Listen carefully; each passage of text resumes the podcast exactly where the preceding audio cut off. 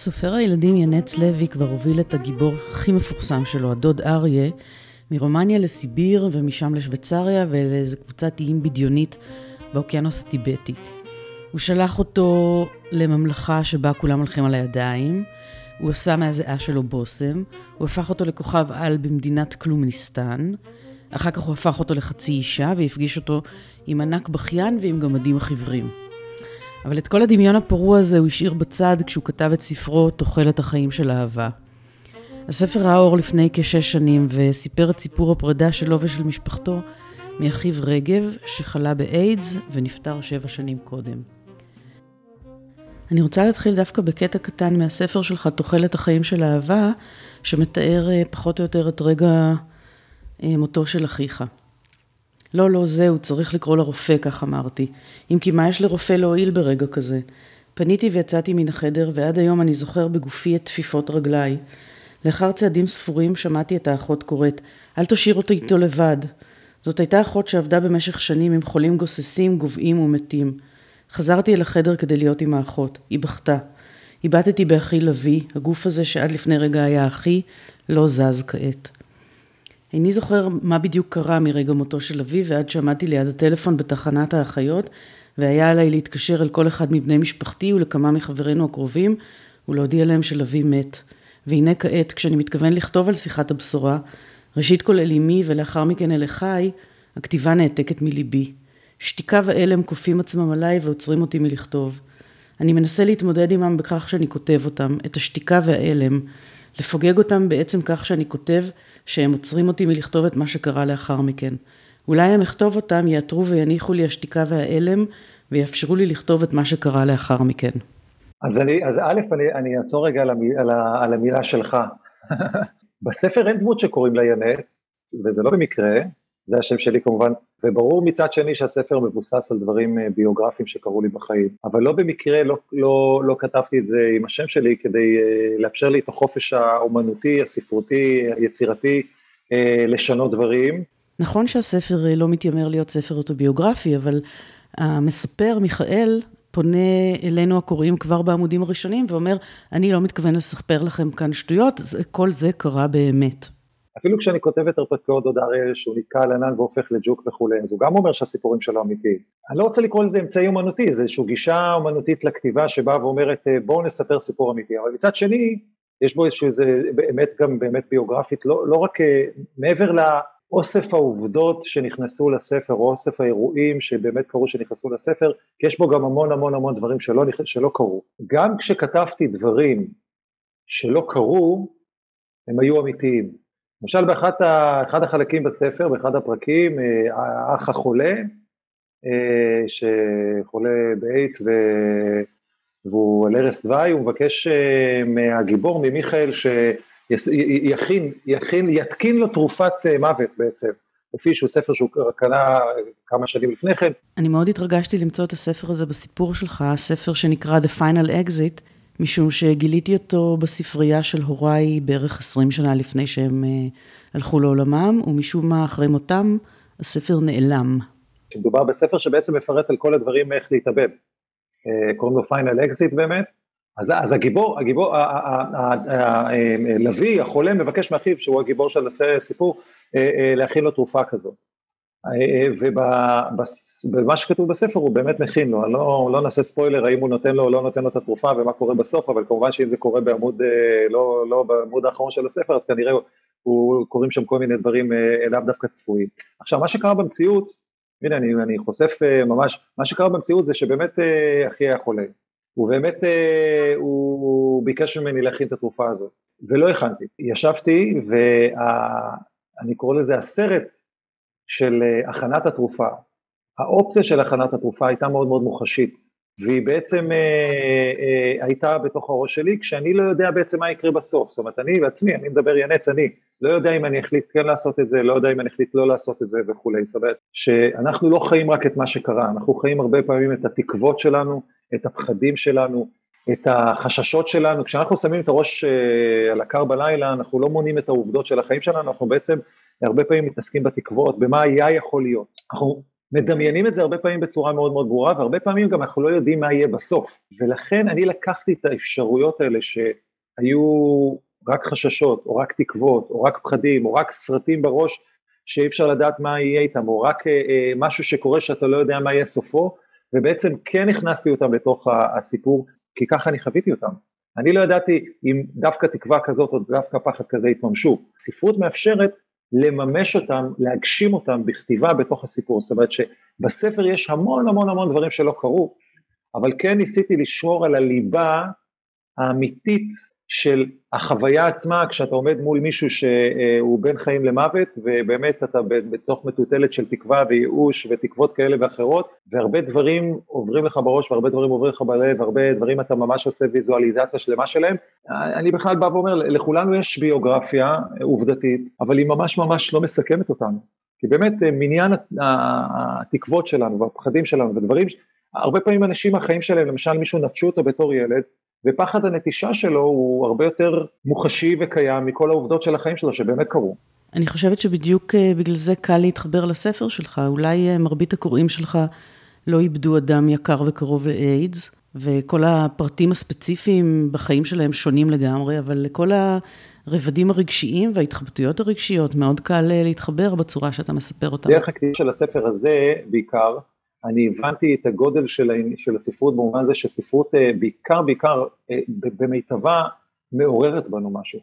הרגש הזה, התחושה הזאת, הזיכרון הזה יכולים להיות מאוד מאוד מאוד אישיים, וזה קסם, כי זה שני אנשים זרים, הסופר והקורא או הקוראת, או הסופרת והקוראת, שפתאום קורה להם ביחד משהו מאוד מאוד אישי, מאוד מאוד אינטימי, מאוד מאוד אינטימי, עכשיו הם לא, הם ממשיכים לא להכיר אחד את השני, אבל עדיין קרה שם משהו משהו מאוד מאוד אינטימי, אז זה באמת אה, אחד הדברים הגדולים של הספרות, וזה נובע אגב, זה נובע אגב מזה שהיא באמת לא מספקת לנו את הכל, היא רק מספקת לנו רשימת מילים, משפטים, בעצם זה שאנחנו קוראים אותם אנחנו מתחילים ליצור את הספר, וזה פתאום מתחיל להיות איזשהו משחק פנימי שלנו, הרי הספר עצמו זה חתיכת קרש או קובץ אלקטרוני.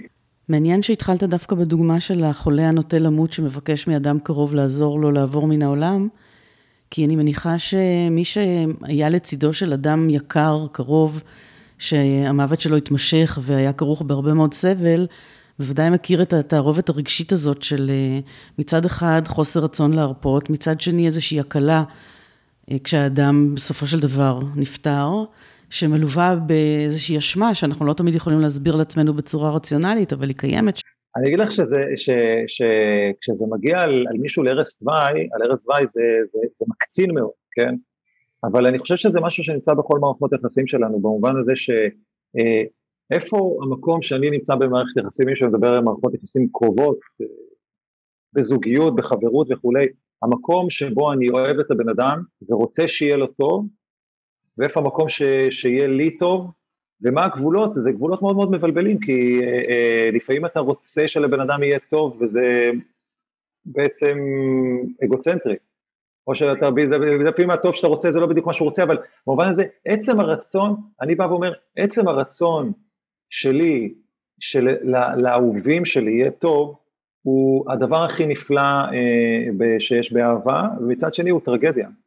כאילו אתה בעצם רוצה לשנות איזשהו משהו, אתה רוצה להתערב, אתה רוצה לפעמים אפילו לכפות איזשהו טוב ש, שאמור להיות שם. עכשיו כשמישהו על ערש דווי, מצד אחד אתה רוצה את ה... שהוא ימשיך לחיות זה טוב, מצד שני הוא סובל, מצד שלישי אתה לא רוצה להיפרד ממנו. מצד רביעי, אתה בא ואומר, אני לא רוצה שנשב עכשיו בהוספיס הזה לנצח. כן, ברור שההקלה הזו שחשים לפעמים כשאדם אה, שסבל מאוד אה, באמת נפטר בסופו של דבר, היא לא תמיד מרוכזת רק באדם שנפטר. אנחנו חשים הקלה גם על עצמנו. לפעמים קיבלנו את החיים שלנו בחזרה.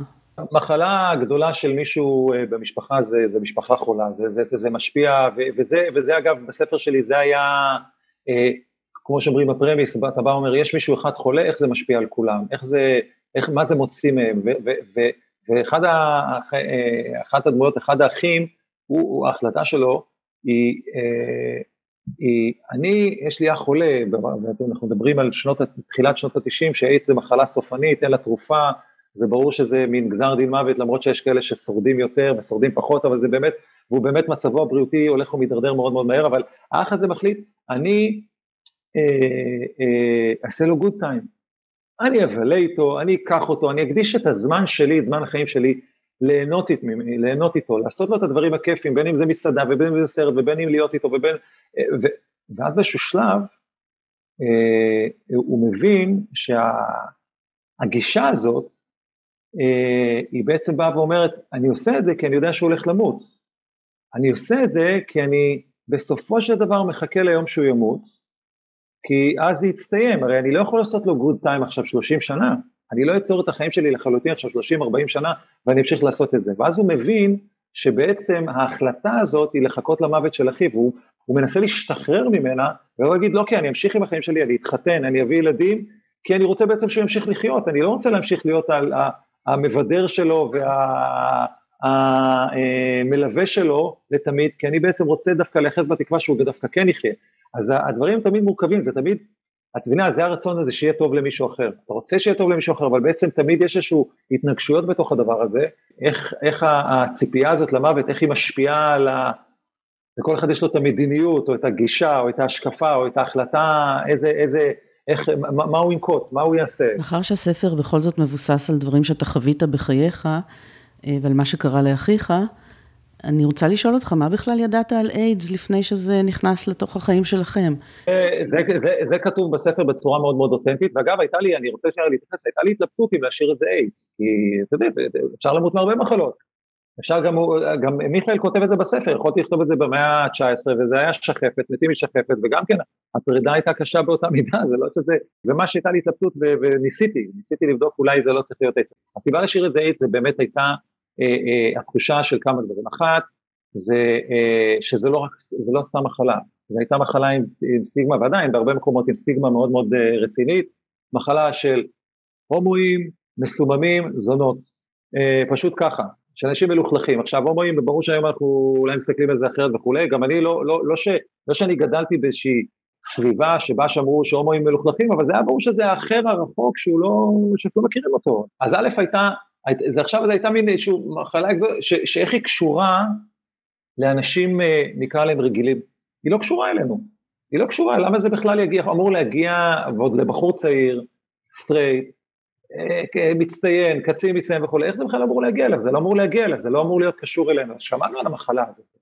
שמענו עליה, אבל, אבל זה לא היה, לא, לא עלה על דעתנו ש, שהיא יכולה להגיע ל, ל, ל, ל, למרחבים שלנו, אז החלטתי להשאיר את העניין הזה של איידס, כי באיידס היה גם היבט של סודיות והיבט של סטיגמה, איזושהי דיפוזיה בין עולמות, אה, העולם אה, ההומוסקסואלי וג'אנקיז וכל מיני דברים כאלה שאני לא שם אותם בכפיפה אחת, כן, אבל פתאום, פתאום אתה בא ואומר, האנשים האלה שראיתי אותם בתור האחר, אני, אני נמצא איתם באותו, באותה קדרה, אני נמצא איתם באותה קלחת, זה אותו דבר, זה בעצם כולנו מאוד, אה, באמת, רקמה אנושית אחת חיה, כמו שאומר השיר. זה היה בשלהי אה, עידן האיידס כמחלה שאין לה שום תרופה. זאת אומרת, אחר כך יש אה, קוקטייל, ואנשים היום, אה, זו מחלה שחס וחלילה להידבק בה, אבל, אבל אנשים היום מצליחים לחיות בעזרת טיפול תרופתי אה, לאורך אה, שנים רבות, אה, אבל זה עוד, לא, זה עוד לא היה שם, זאת אומרת שזה באמת אה, מכה של מאיפה לעזאזל הדבר הזה הגיע, פשוט מאיפה הדבר הזה נפל להם, זאת אומרת זה את יודעת, על סרטן וכאלה דברים, כולנו חיים באיזושהי ידיעה של וואלה, יכול להיות שיהיה לנו סרטן. זה כאילו נמצא שם באופק הזה בתור איזשהו, או כל מיני תאונת דרכים, אנחנו יודעים, אבל אה, זה היה פשוט כל כך לא סביר, באמת אי אפשר לדמיין, כמובן לא היה, לא היה רצון לדמיין את זה, לא היה צורך לדמיין את זה בראש.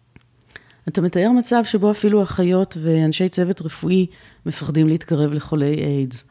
המחלה היא כל כך מפחידה בשלב ההוא, איך אה, מגיבה המשפחה, איך מגיבים אנשים קרובים? כשאחיך אובחן, לא פחדתם לחבק, לטפל, להתקרב?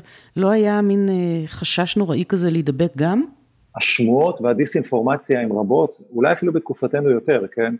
והדיסאינפורמציה והדעות הקדומות אה, לא מדלגות על שום מגזר, כולל אה, צוותים רפואיים. זה העובדה שמישהי למדה להיות אחות, זה לא אומר שהיא יושבת וקוראת מאמרים על איידס, ומבינה במה מדובר. זה ברגע שאתה מקבל את העובדות המדעיות מאנשים מוסמכים, ואתה קורא על זה ואתה מבין, אתה מבין שאי אפשר להידבק על זה כשאתה יושב ליד הבן אדם, או מדבר איתו, מחבק אותו וכולי. שיש דרכים מאוד ספציפיות, אה, אה, מאוד ספציפיות אה, להידבק, ואתה, ואתה ממשיך הלאה, אבל, אבל אין ספק שהסודיות סביב זה, זאת אומרת לא לחשוף את זה שיש את המחלה הזאת, שהמחלה הזאת, שהאח חולה וכולי, היא, היא נבעה מתוך העולם הזה של דעות קדומות, אבל אנחנו רואים את זה גם עכשיו, כל כך הרבה דיסאינפורמציה שהיא מחלה, היא תפגע בזה ותפגע בזה ותפגע בזה בסופו של דבר, ומשחק מאוד מאוד גדול, עכשיו אנחנו רואים ממש משחק גדול מאוד מאוד בנתונים בעולם שאנחנו חיים בו, ו, ו, ובתור בן אדם שראה את המגפה, באמת, זאת אומרת של, של, של איידס, שזו הייתה מגפה, של עשרות מיליונים של אנשים מתו בעולם, כן? אז אני מסתכל על זה מבחוץ ואני בא ואומר לעצמי, יש פה מחלה מאוד קשה, היא ממיתה, ו, ויש פה המון המון אנשים בפחד מוות. אבל את זה אומר ינץ האדם הבוגר, שכבר עבר איזה תהליך וכבר אפילו כתב על זה ספר. אבל כשאחיך אובחן, אתה היית בסך הכל נער. אה, בגיל כזה, איך אה, הדברים לא נראו לך מפחידים נורא? הרי בשנות ה-90 הבחנה של איידס הייתה גם, כאמור, אה, גזר דין מוות. לא, לא, האמת זה לא היה לי. לא, לא, לא, זה נפל, זה ירד מעל הפרק אה, תוך יום.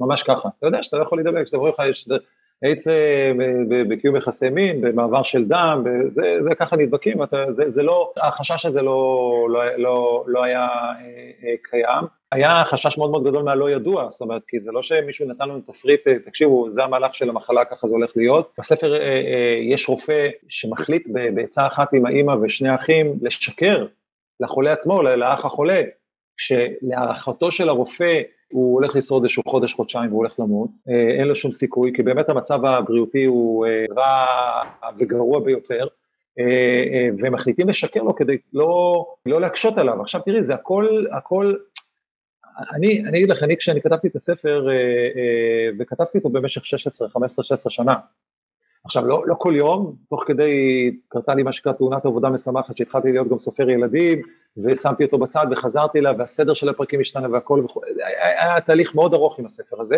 וכמובן לא הוצאתי אותו עד שהספר היה מוכן, וכנראה עד שאני הייתי מוכן. כותבים, קוראים, כותבים, קוראים, אז קראתי את זה, ופתאום הבנתי שכל משפט בספר כמעט, כל משפט, כל פסקה, עוסקת בעצם בתקווה. הבנתי על מה עוסק הספר, הספר עושה, לוקח איזושהי קפסולה כזאת של משפחה, קפסולה, כן, קפסולה של משפחה, שבה אחד האנשים, אה, אחד הבנים קיצצו לו את תוחלת החיים, תקוות החיים שלו, כן, תוחלת זה תקווה, זאת אומרת, כמה הוא אמור לקוות לחיות, ואיך זה משפיע על כל שיקולי התקווה באשר הם של המשפחה. איך זה משפיע על שיקולים על להתחתן, לא להתחתן, שזה אקט של תקווה, על עבודה, על מה לעשות בחיים, כן לטוס לחו"ל, לא לטוס לחו"ל, כן להיות חבר, לא להיות חבר. אה, אה, האח הגיבור והחולה הם אחים ניצים נקרא להם, הם רבים המון. בשלב מסוים אתה אפילו שם בפיו את ההרהור, אה, שם האחיו הגדול והחזק חלה רק משום שהוא עצמו היה אליו נורא מרושע כשהם היו ילדים קטנים. אחד, אחד הדברים שמתחזקים, אני מקווה לזה, אחד המרכיבים השקופים שמתחזקים מריבות, היא כאילו התחושה שנריב, נריב, נריב, אבל עוד שנה, עוד שנתיים, שלוש, אולי נוכל, נוכל אה, להשלים. בזכות זה שאין לנו תאריך תפוגה ותמיד יש לנו עוד זמן לפתור את הבעיות. אנחנו לא יודעים אבל אם יש את, בדרך כלל אנחנו לא יודעים אם יש לנו שנתיים שלוש, אנחנו כאילו מקווים, זה בעצם, התקווה היא בעצם החבר שמלווה אותנו בכל פעולה בבוקר, אנחנו קמים בבוקר שמחים או לא שמחים, זה קשור לכמה אנחנו מקווים, אנחנו מקווים שלא יהיה לנו פאנצ'ר, אנחנו מקווים שלא תקרה תאונה, אנחנו מביאים ילדים לעולם, זה שקי תקווה מהלכים על שניים שאנחנו מסתובבים לנו בבית, שכל יהבנו ותקוותינו מונחים עליהם, בין אם זה הן ספציפיות או לא ספציפיות, אבל אנחנו רוצים שהם יחיו ויהיה להם טוב, כן, זה כבר תקווה מוגזמת, שלא, שהיא גם לא בשליטתנו בכלל, אנחנו מקווים להיות בריאים, אנחנו מקווים אה, שלא תהיה מלחמה, אנחנו מקווים כל הזמן, אבל, אבל אנחנו כותבים ספר ומקווים שזה יסתדר, אנחנו מכינים עוגה, אנחנו מקווים, אנחנו כל הזמן מקווים, שאנחנו לא כל הזמן בדיאלוג עם התקווה הזאת, אבל התקווה נמצאת שם כל הזמן, וברגע שקל אה, אה, מאוד גם לתת, אני קורא לזה צ'פחה מאוד גדולה לתקווה של כל בן אדם, מישהו לידך, שזה לא אתה, עומד למות פתאום, אומרים לך, תקשיב, הוא עומד למות, זה פתאום משנה לך את כל השיקולים וכולי, ואז כשאני הבנתי, אחרי שקראתי שני שליש מהספר, הבנתי ש, שבזה עוסק הספר, כי אמרתי, אוקיי, יש לי באמת גלריה של דמויות, משפחה מרובת אה, ילדים, אה, אימא שלי תמיד אומרת שאין כזה דבר הרבה ילדים, אבל ברוכת ילדים, משפחה ברוכת ילדים, אה, שבאמת אני באתי ממשפחה כזאת, כן? ויכולתי לבוא להגיד, תקשיב, למה לא תצטמצם לשלושה אחים, יהיה יותר ממוקד, יהיה יותר נחמד, יהיה יותר קצר. כי אני הבנתי שבעצם כל דמות, אני חייב לעצב אותה בצורה כזאת שיש לה איזשהו מהלך תקווה, גישה של תקווה מסוימת.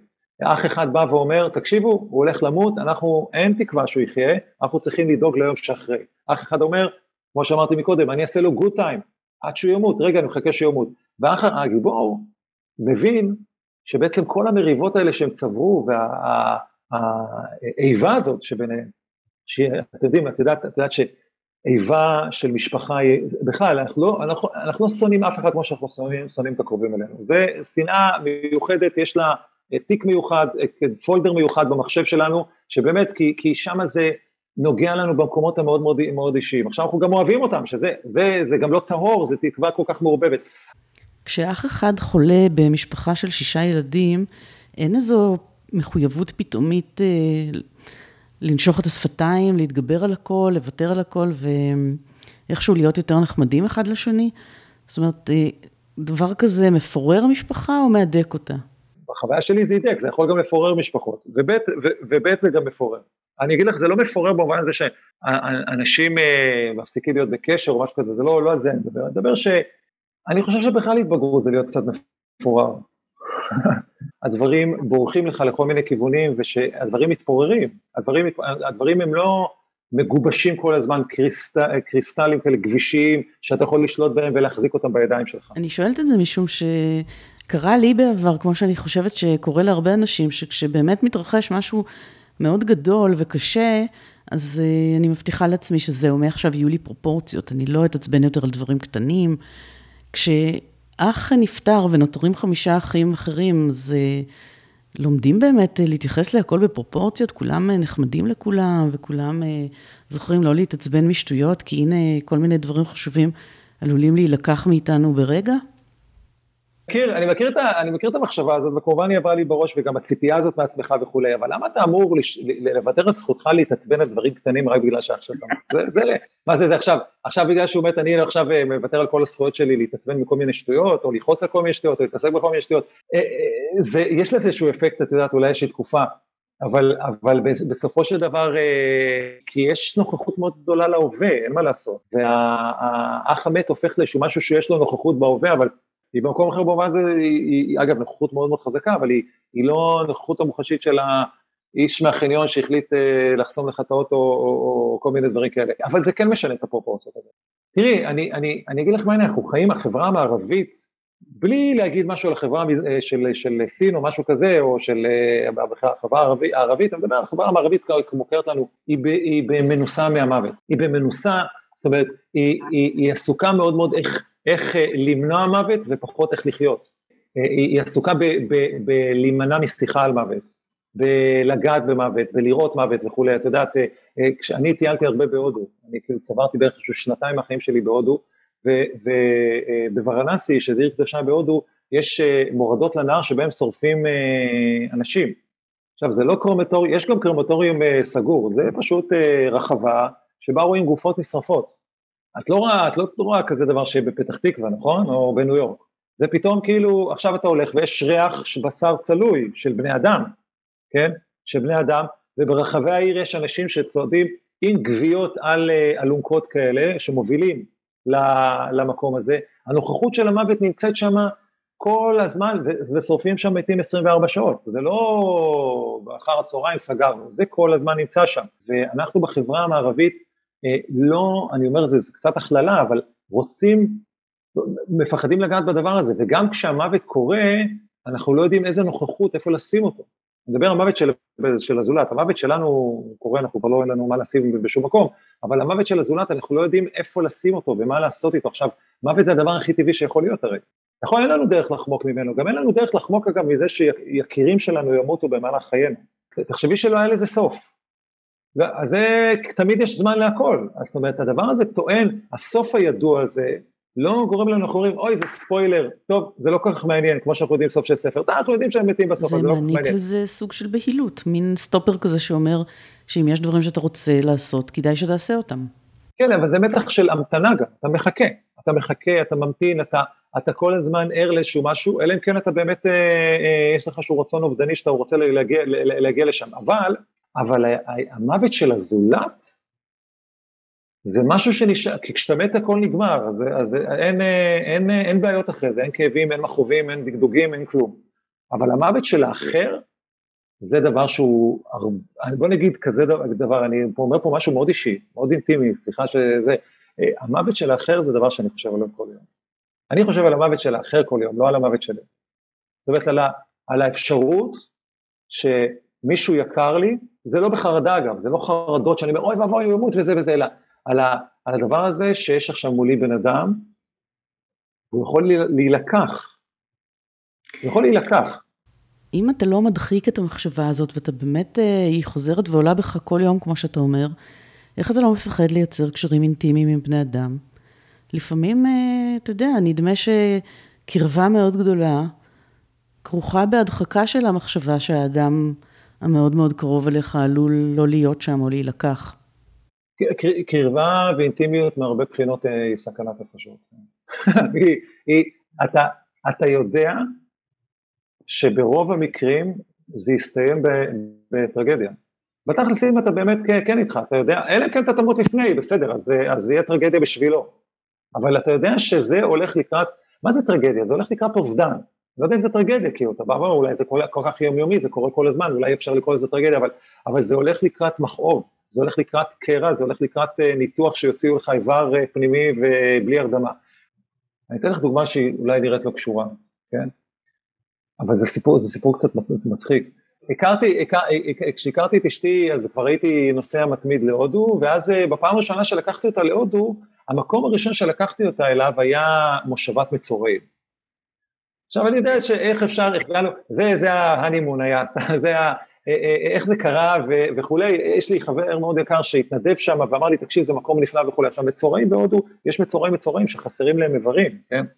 זה מקום שאתה באמת רואה אנשים שהתמודדו עם מחלה מקראית, תנכית, שהיא כמו מחלה אגדתית כזאת, שכולם אה, נדחו על ידי החברה, וגרים בקולוניה, כולל הילדים שלהם, וכבר הבריאו, כן, כולם כבר הבריאו, אבל כולל הילדים שלהם וכולי, אבל הם לא יכולים להיות חלק מהחברה כי הם נדחו על ידי החברה במקרה הספציפי הזה. אה, עכשיו, אשתי כמובן, אחרי כמה ימים הבנו שזה מוזר מאוד מה שעשיתי, אבל לי יש איזושהי נטייה, לא רוצה להסיט את המבט. אין דבר שאני לא רוצה לדעת. אל, אל תמנע ממני משהו שאתה בא ואומר, תקשיב, את זה אתה לא רוצה לדעת, זה איום ונורא. לא, אני לא רוצה, אני רוצה לדעת. אני רוצה לדעת, אני רוצה לראות. זה קשור, זה קשור בכלל למה אני כותב. אני רוצה להכיר. אני, אתה אומר, למה אתה רוצה כאילו לכתוב? כי אתה רוצה לבטא את הרגשות שלך? לא. אני רוצה, בסדר, זה קורה. אתה רוצה אה, רק לבדר אנשים? אני רוצה שהספר יהיה מעניין, כמובן. אבל אני בתהליך הכתיבה רוצה להכיר, ובמקרה של הספר של תוחלת החיים של אהבה, אפשר לבוא ולהגיד, מה זאת אומרת להכיר? אתה חווית את זה, אתה היית שם, מה זה להכיר? אתה, אתה כאילו כותב על המוכר, אבל בעצם, הרבה פעמים, מה זה בעצם טראומה, ומה זה בעצם אה, חוויה לא מעובדת, ומה זה בעצם אה, אה, דברים לא סגורים בחיים שלנו, זה דברים שחווינו אותם, והיינו שם, ולא הכרנו אותם, ולא הכרנו בהם. ולא, ולא, ולא הסתכלנו קצת לפרטי פרטים, ולא נתנו לעצמנו את האפשרות להסתכל עליהם אולי קצת מרחוק, ולא נתנו את הזמן להסתכל עליהם, זאת אומרת, המשכנו הלאה. אבל רגע, אני מחכה לסוף הסיפור ממושבת המצורעים. אה, ברחנו משם. זאת אומרת, ברחנו שם כדי להציל את, ה, את הזוגיות שלנו. לא, נשארנו שם איזושהי תקופה, תקשיבי, זה מקום באמת קסום, וזה באמת מקום אה, אה, אה, נפלא, ואפילו עשינו שם איזשהו תהליך של התנדבות וכולי. אני לא גאה בזה שלקח לי, זאת אומרת, שעשיתי את זה כדי להבין את זה, שכשאתה לוקח אה, את בת זוגך להודו, מושבת מצורעים היא לא המקום הראשון שאתה הולך אליו. אתה הולך לשיקול לרישיקש, אתה הולך לכל מיני מקומות וכולי וכולי, ואחרי שצוברים איזשהו קילומטראז', אם היא רוצה ומבינה במה מדובר, אפשר ללכת לשם. אבל, אה, אבל אני לא אלא, אני, אני מנסה להגיד שזה אולי קצת איזשהו עיוות בראש שלי, כי לי היה נראה, אוקיי, לראות איזשהו משהו, אנחנו, זה לא לראות אגב אקזוטי. עכשיו, כשאני, כשאני, זה קשור לזה שכשאני דיברתי על להכיר, אני מדבר על להכיר, להכיר זה להכיר זה לגעת בכאב.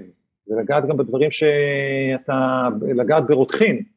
אמרת שאינטימיות וקרבה תלויה בהדחקה של האפשרות שזה יסתיים בטרגדיה ובאובדן ובמשבר. ובכלל, אגב אינטימיות זה באמת תקווה מאוד גדולה, אתה נכנס לשם בתקווה שאתה לא תצא חבול.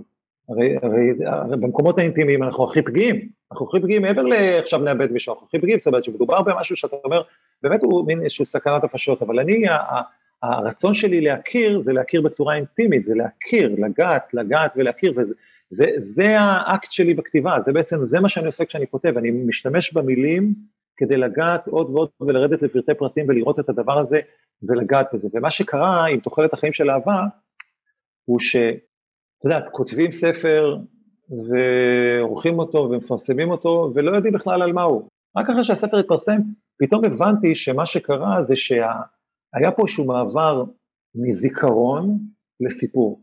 זיכרון זה הזיכרון הטעון, המסוכסך, המלא רגשות, זה שאנחנו נזכרים בו ופתאום אה, מציף את, מציפה את הבטן שלנו, מציף את הבטן שלנו גל של שם מרותח או שהוא פרפורים בלב ולכולנו יש זיכר, זיכרונות כאלה.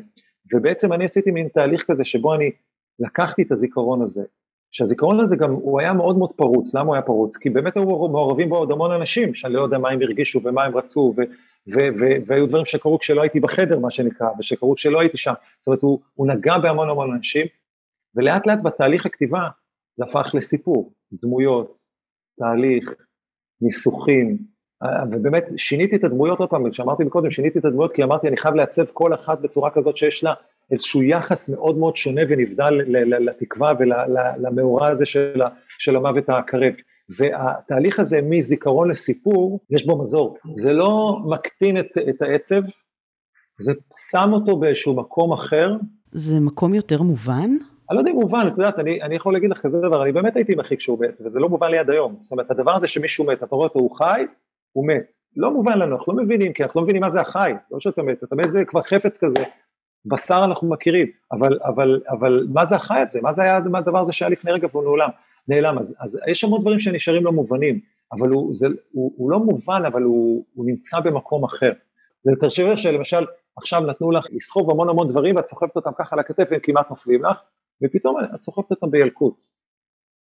זה נוח יותר, יכולה לקחת את זה איתך. זה אותם אבנים, זה אותו משקל, את, יכול, את עדיין מסתכלת עליהם, את פותחת את הילקוט, את מסתכלת בו, אבל פתאום זה במקום אחר. זה לא הקטין את זה, זה יכול להיות שאפילו באלקוט אתה יכול לשאת יותר. בן כמה היית כשרגב נפטר? רגע, אה, תני לי אה, לעשות חישוב, והייתי בן 23 בערך. כן, משהו כזה. בכל מיני רעיונות שקראתי אחרי שהספר שלך יצא לאור, רעיונות איתך, רעיונות עם אה, רשף, אחיך, הכותרות תמיד היו משהו כמו, הנה המשפחה חושפת את הסוד הנורא שאחיהם רגב נפטר מאיידס. ועכשיו מסתבר שמה שעיכב את הספר בכלל לא היה הרצון לשמור את העניין הספציפי הזה בסוד. כן, אני, אני, אגיד לך, אני אגיד לך משהו כזה, אבל זה גם לא היה סוד. ברגע שאחי נפטר, התפרק לחלוטין הסוד וסיפרנו לכל בן אדם, לכל בן אדם ש, שזה היה איידס וכולי. הסוד היה למענו, לבקשתו, ולא היה סוד יותר.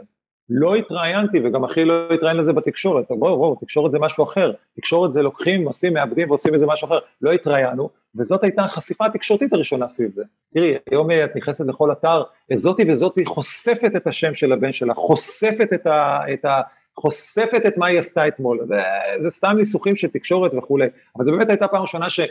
זה יוצא לציבור הרחב של אנשים שאני לא מכיר. עוד פעם, זה לא היה, וואי, אני אפרסם את זה כי זה, אני אפרסם את זה, אני אכתוב את זה כי זה סוד או לא סוד. א', אני התחלתי לכתוב את זה בשלב מאוד מוקדם. אם תעשי איזשהו חישוב, זמן לא רב אחרי אה, שאחי נפטר, אבל זה עוד פעם, זה היה, זה היה, זה היה תהליך, עוד פעם, חלקו נבע גם מזה שעסקתי בספרים אחרים פשוט, פשוט שהזמן שאתה פשוט מתעסק בדברים אחרים, ומצאתי את עצמי באמת בתור, בקריירה של סופר ילדים שהיא מאוד יקרה לי והיא משמעותית עבורי אה, באותה מידה, אבל גם היה פה את העניין של, של הפרספקטיבה ושל הזמן ושל התובנות, ובאמת כל דבר קורה בעיתו. אני כן אגיד שבתור סופר יש לי עוד כל מיני כאלה שמחכים הרבה שנים.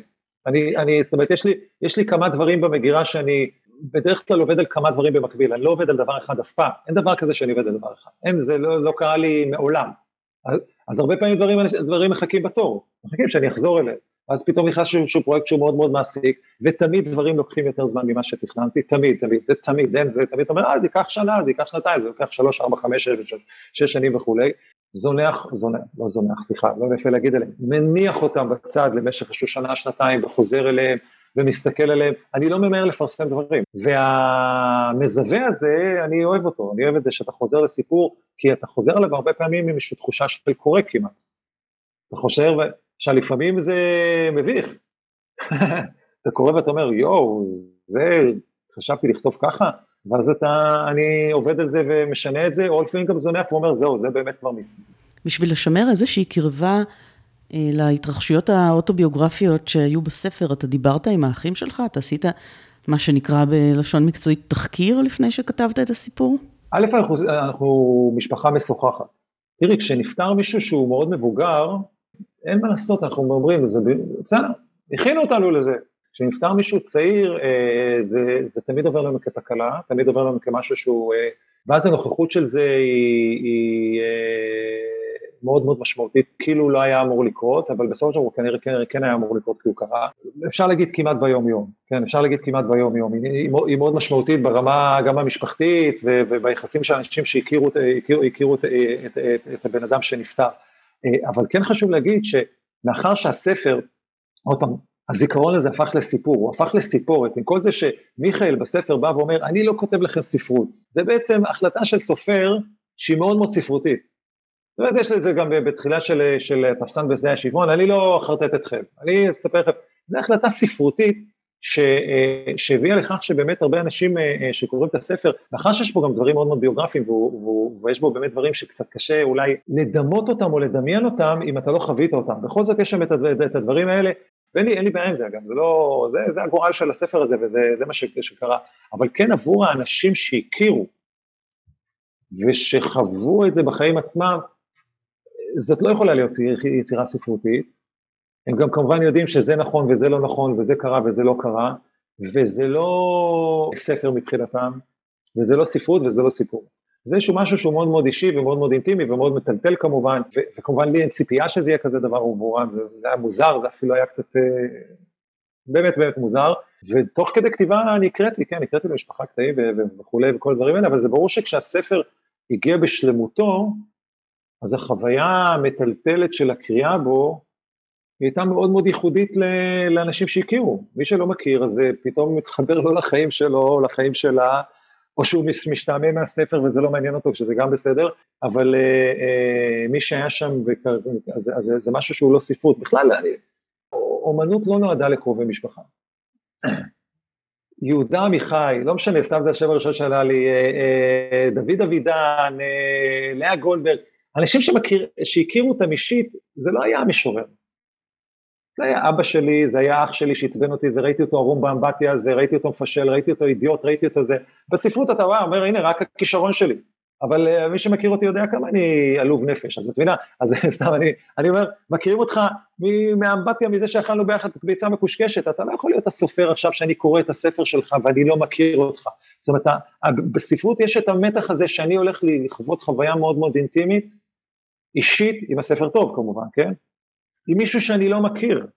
זאת אומרת, זה נמצא שם מאוד מגולם, אני לא מכיר אותו. עכשיו, לפעמים אנחנו קוראים ספר של מישהו שאנחנו מכירים, אני לא מנסה להגיד שלא, אבל זה תמיד הופך את זה לאיזשהו משהו שהוא הוא, הוא מוציא את זה מכלל ספרות.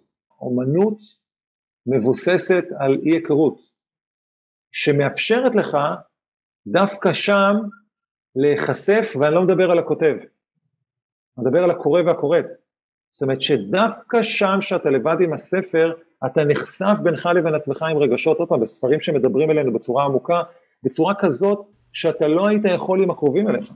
התהליך מרגע שאחיך אובחן ועד שהוא נפטר, אה, ארך כשש שנים, שבמהלכם עברתם המון טלטלות, לפחות אה, לפי מה שאתה מספר בספר, היו המון רגעים שחשבתם שזה נגמר, ורגעי ייאוש, ואז עוד פעם אה, היה מצב קצת יותר טוב, ועוד פעם תקווה, ובאמת עברתם אה, עליות ומורדות מאוד אה, קשים, אבל חלק מהדברים שאתה מתאר, אתה לא היית שם, אתה מתאר סצנות בין אחים, בין דמויות בספר, שהיית צריך לשוחח איתם ולשאול אותם כדי ללמוד את זה?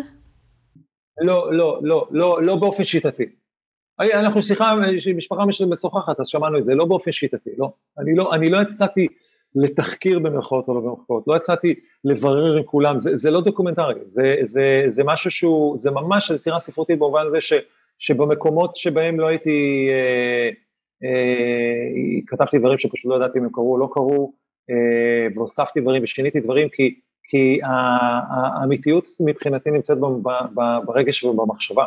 זה לא, תקשיב בוא תגיד לי כמה דברים ואני אכתוב אותם עכשיו בספר, זה ממש אה, כמעט אה, תרשי לומר אה, נלוז מבחינתי לעשות את זה. לא גילית דברים כאלה בתוך עצמך תוך כדי כתיבה? ברור שגיליתי את הדברים האלה, ברור, ברור, זה, זה ה... עוד פעם, מה שאמרתי מקודם, האפשרויות שלא קרו, כן?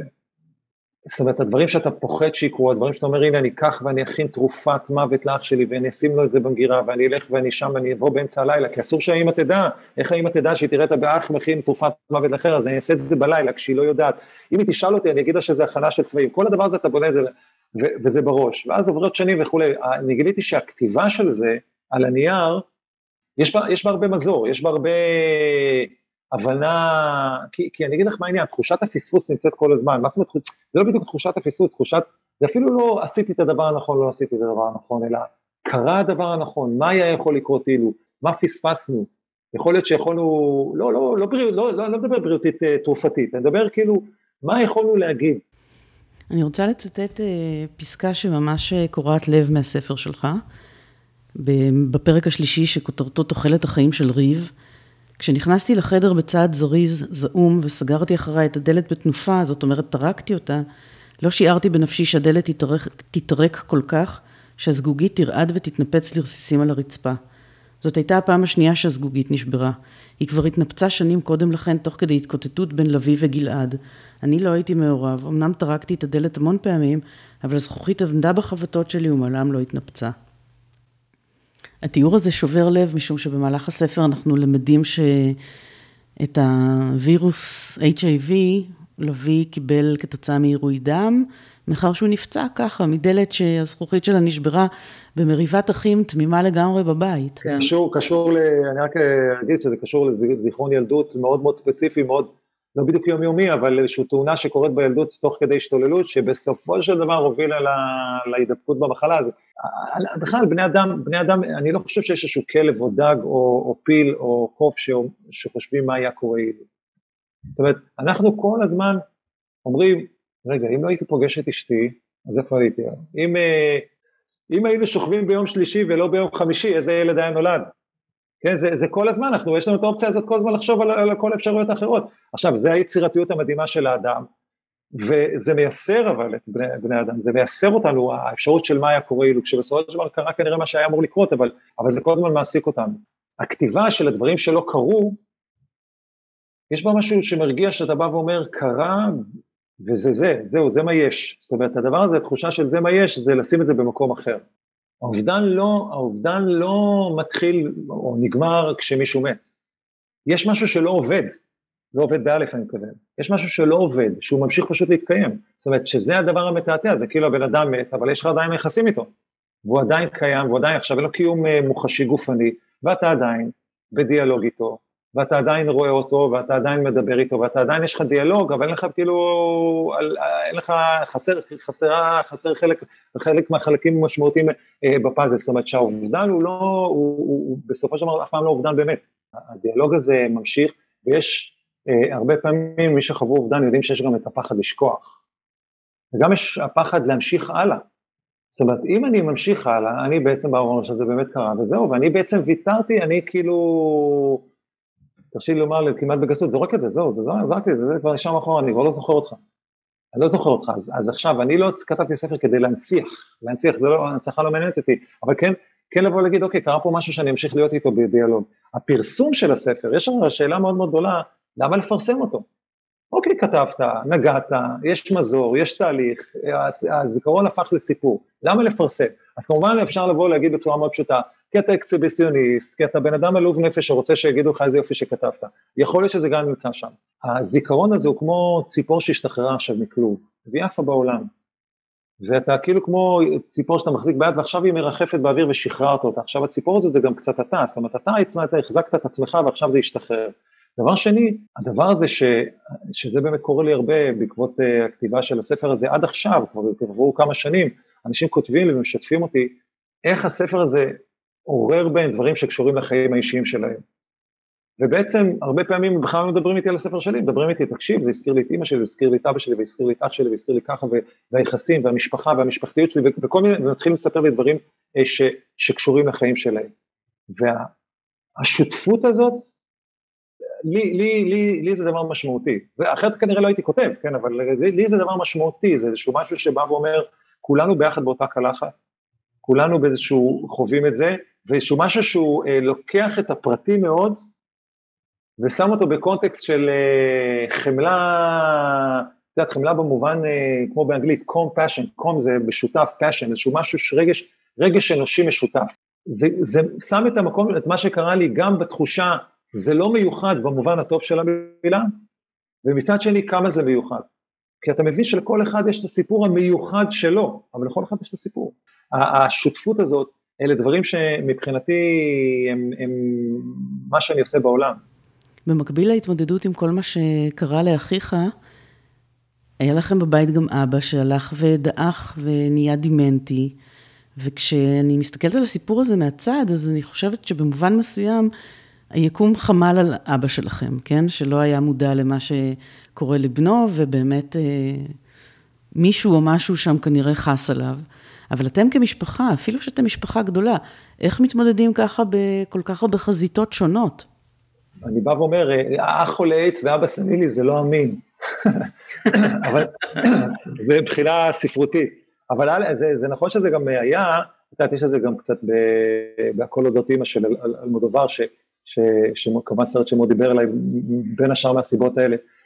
יכולתי לשנות, יכולתי לשנות, אבל יש דברים שאתה אומר, אני משאיר אותם, ו, ואבא שמאבד את הזיכרון, שבעצם הוא לא, אין לו, הוא, הוא, הוא, כל המרכיב הזה של תקווה, הוא חי באיזשהו הווה כזה שאולי נכנסים אליו זיכרונות ויוצאים וכולי, והוא צף לו באיזשהו הווה שהוא לא מצליח להבין מה היה לפני ומה מה קרה לפני כן ואיך קראו לך וכולי, הוא כאילו כמו האפס המוחלט של עניין התקווה, ולכן החלטתי להשאיר אותו שם, כמובן, זה כמובן קשור גם לזה שברקע של הסיפור של האח שחולה, יש את התקווה הגדולה ש, ש, שגלומה בהקמת משפחה. אישה וגבר נפגשים ומקימים משפחה. זה כמעט מעשה, זה, יש בזה תמיד משהו כמעט נואש, כי, מה זה נואש? כאילו נגד כל הסיכויים. נגד כל הסיכויים, הרי משהו הולך להשתבש, סליחה שאני קצת פסימי, משהו ישתבש באיזשהו שלב, ואולי אנחנו נצטרך לטפל בו, אבל משהו ישתבש, הרי לא הכל ילך על חלק כל הזמן. זאת כאילו משפחה שהייתה בה המון המון תקווה, וגם הבנים שם הם במסלול, מה שנקרא, אמרה על החיים הבוגרים. וכולם כל כך מצטיינים, ואבא הוא מין איזשהו אה, נביא כזה שמכין אותם לחיים בצורה מאוד מאוד אה, אה, מיוחדת. ואתה בוא, הנה, הנה, וירוס קטן, הנה, קטן שבקושי אפשר לראות אותו, משבש את הכל. אבל לא שאלתי רק למה הכנסת את זה לספר, אני שאלתי איך באמת מתמודדים עם זה בחיים. לשמחתי אני נולדתי למשפחה מאוד מאוד משפחתית, עם אנשים ש... האחווה, האחריות האחוותית הזאת, האחריות ה... ה... שנפרסת לצדדים היא מאוד מאוד אה, אה, מושרשת בהם. אני וכל אחי עד גיל חמש לא הלכנו לשום מסגרת אה, חינוכית, היינו בבית. עכשיו ההפרשים בינינו הם מאוד מאוד קטנים, שנה, שנתיים, מתוך איזשהו חינוך של שותפות והתחשבות. ואין אין אה, שלי שלך אה, מובנה מצד ההורים, ברור שיש תחושה שלי שלך, אבל אין את ה... זה יהיה שלך, זה שלו וכל מיני דברים כאלה, ובלי נטייה שהרבה פעמים קורית להורים, לפעמים, לא הרבה פעמים, אבל יותר מדי פעמים, באופן עקיף לסכסך בין האחים, אז אני בעצם אה, אה, אה, בשנים שאולי הכי חשובות בחיים, שזה חמש השנים הראשונות של בן אדם, אה, הייתי עם האחים שלי. אה, באיזשהו שלב, וחלק הלכו לבית ספר וכולי, אבל הייתי עם, אחי, הייתי עם אחים שלי, הייתי בתחושה הזאת של הקבוצה שמתנהלת ביחד. אז לכן גם כשאבא שלנו חלה, אה, וגם אה, כשאחי חלה, התחושה הזאת של הקבוצה שמתנהלת ביחד, אפילו ברמה הטכנית, ברמה הלוגיסטית, ברמה היומיומית, הייתה שם כבר אה, מראש. אה, אגב, זה, אני, אני באמת רואה את זה כאחת המתנות הכי גדולות שקיבלתי בחיים, זה שאני עד גיל חמש הייתי בבית. כי תחשבי, אני, בלי לבקר אנשים ששולחים לגן וכולי, גם לפעמים אין, כמובן אין ברירה, ויש אנשים שמתאים להם, וכל אחד שיעשה מה שמתאים לו כמובן, מתאים לה. אם אתה נולד ואחיך כבר, והוא אפילו שנה, שנתיים, הוא כבר לא שם. זאת אומרת, הוא כבר הלך לאיזושהי מסגרת, אתה רואה אותו רק אחר הצהריים, אתה רואה אותו פחות. אתה כאילו חי באיזושהי הפרדה, ואתה הולך לגן אחר, אתם כאילו בגיל מאוד מאוד צעיר בהפרדה, אנחנו לא היינו בהפרדה הזאת. לא, אני לא הייתי בהפרדה הזאת. אגב, הבנות שלי והילד בן שלי גם לא ככה, הם עד גיל חמש גם כן בבית. רציתי גם לתת להם ולעצמי את המתנה הזאת עוד פעם. אתה מספר לילדים שלך על אחיך? זה מעניין מה שאת שואלת, את יודעת, אה, יש, יש, אפשר, יש אפשרות לבוא ולהגיד, אה, הם חייבים לדעת עליו, אני אספר להם הכל, הם ידעו הכל וכולי, ו, ויש פה המון דברים מעניינים, והמון דברים גם שלמדתי מהם, אז בואו שישמעו את כל הדברים שלמדתי מהם ותהליכים של... עכשיו, זה כמובן תלוי בגיל וכולי, אבל אני כן זוכר שזה האובדן שלי ולא שלהם. זאת אומרת, בסופו של דבר מדובר על סיפור על איזשהו דוד, בתקופה שהיא מעבר להרי החושך מבחינתם, שהייתה בימים ההם, כמו שאומרים, ואני לא רוצה להשליך עליהם את האובדן שלי, אני יודע שיהיו להם אובדנים משלהם, אני כן, לא, לא מסתיר מהם שום דבר, כן? אבל אני לא, אה, א', לא עושה שום אקטים של הנצחה ושל איזשהו משהו שתקשיבו, אתם צריכים לדעת וכולי, או שבואו ליום אזכרה וכל מיני דברים כאלה, זה, זה ממש לא, אני לא עושה את זה בכלל, אבל, אבל אה, אני משער שאת יודעת, הבת הגדולה שלי בת 11 וחצי, שבמרוצת השנים יותר ויותר יסופר. זה לא יהפוך, זה לא יהפוך לשני דברים, לא לאובדן שלהם ולא לתעודת הזהות שלי מולם. למרות שזה משהו מאוד מאוד מרכזי אצלי ומאוד מאוד עיצב אותי, הם יראו את הדברים, הם מאוד, יראו את ה, אולי את ההשלכות של זה, יראו את הדברים של, שבתוך האישיות שלי, ביחסים שלי, בפרופורציות שלי, בעדיפויות שלי, אבל לא כל הזמן היה אה, הסיפור הזה ששם היה אח שמת ואתם לא מבינים, וזה ממש, אני לא בעניין של זה. אתה לא משאיר את זה בתור סוד אפל שיום אחד אה, אבא יספר לנו מה הוא. כן. לא, ממש ממש לא, לא, לא, ממש ממש לא, הם מגיל אפס יודעות אה, מה זה איידס ככל שהן יכולות להבין, ואז אחרי זה שוגי שואלות עוד פעם בעצם מה זה המחלה הזאת, כי כן, מערכת חיסונית וכאלה דברים וכולי, ו, ואת הפרספקטיבה של התקופה שלא הייתה לזה תרופה. אבא שלי, אה, שיש סדרת ספרים שאני כותב בעקבות הילדות שלו, שהייתה כשסבא אליהו היה קטן, קראו לו אליהו, והוא היה באמת ילד מאוד מאוד עני. עכשיו, מה זה עני? אני מדבר עני של עולם שלישי שאנחנו לא מכירים במקומותינו כיום, אה, אה, במובן זה שלאימא שלו היו 14 או 16 הריונות ושרדו רק ארבעה ילדים. עכשיו לי לקח שנים להבין שהוא גדל בסביבה שנולד ילד ואחרי כמה חודשים הוא מת, או אחרי שנה, ו- ואפילו לפניו יש אחות שנולדה שקראו לה ככה, ואז אחות אחרת שכן נשארה בחיים שקראו לה באותו שם. זאת אומרת, השתמשו באותו שם, זאת אומרת, לא, לא, אה, אה, אה, ובעצם הוא חי באיזושהי סביבה שבה אחים מתים כמה וכמה וכמה וכמה פעמים במהלך החיים. עכשיו לי יש אח אחד שמת, כן, עכשיו, הוא אף פעם לא, הוא, הוא אמר את זה בתור ילד, כן, היינו מאוד עניינים, היו לו 16 יונות ומתו, שרדו רק ארבעה, רק אנחנו שרדנו. וזהו, אף פעם לא, לא הספקתי לשאול אותו, רגע, רגע, אז איך הרגשת כשהיה, מה, היה איזשהו תינוק ששיחקת איתו ונתת לו שם והחזקת אותו אולי בידיים ואז הוא מת? מה קרה שם? לא הספקתי לשאול אותו. עכשיו, אני חושב שבין השאר הוא התייחס לזה, כי זה הפרופורציות שמהם הוא בא. תינוקות מתים, ואחרי כמה זמן אפשר לראות אם הם שרדו, זאת אומרת הלידה לא הפסק, הלידה היא אחרי שראית אם הוא שרד, זאת אומרת גם היו לו פרופורציות אחרות. הכאב הזה עבר והתגלגל והגיע, לא משנה, בצורה כזאת או אחרת הלאה, בלי גם, בלי ש, שדיברו על זה. עכשיו הוא כן דיבר, הוא הזכיר את זה, אבל זה באמת היה בצורה מאוד, אה, כמעט טכנית, רק עם איזושהי עובדה יבשה כזאת שזה מה שקרה. אני חושב שגם האדם הקדמון בכה כשמת לו מישהו יקר. זאת אומרת, אני לא, אני לא, אני לא חושב ש... שפעם אה, אה, התייחסו לאובדן אה, אחרת, אבל אני כן חושב שזה מתחבר למה שדיברנו לפני כן, זה ברור לי שהפרופורציות האלה והחוויות האלה השפיעו מאוד מאוד על האישיות שלו, זאת אומרת, הביאו איזשהו משהו לקשר ולחיים איתו, זאת אומרת, המוות היה הרבה יותר נוכח, הוא היה הרבה יותר נגיש, מוות לא נוכח, והוא גם הרבה פעמים בהרבה מקומות לא מדובר, לא מדברים עליו. לא לוקחים ילדים עד גיל מאוד מבוגר ללוויה, ולא לוקחים ולא מדברים עליהם, ולא אומרים להם שהיה אח שמת לפעמים וזה, כי לא לדבר על המוות, לא לדבר על המוות, וזה לא לדבר על, על, על הדבר המפחיד הזה, ולא לדבר על הכאב שזה עורר, ולא לדבר ולא לגעת ברגשות ולא לחשוף אותם, כי אולי זה חולשה, כי אולי אני אתפרק, כי אולי זה אובדן שליטה, כי אני רוצה לשים את זה בקופסה ולא לגעת בזה, יש הרבה סיבות למה לא לדבר על דברים. אני לא מנסה להגיד שלא צריכים להיזהר בכביש, ולא צריכים, אה, אני לא הולך ומתאבד, אבל זה דבר שאפשר אה, לברוח ממנו. בוא נגיד, זה חיים הרבה יותר בריאים בעיניי, כשמודעים לזה ונוגעים בזה ומוכנים לזה, זה לא אומר שפחות עצובים. ינץ לוי, תודה רבה על השיחה הזו וגם על הספר.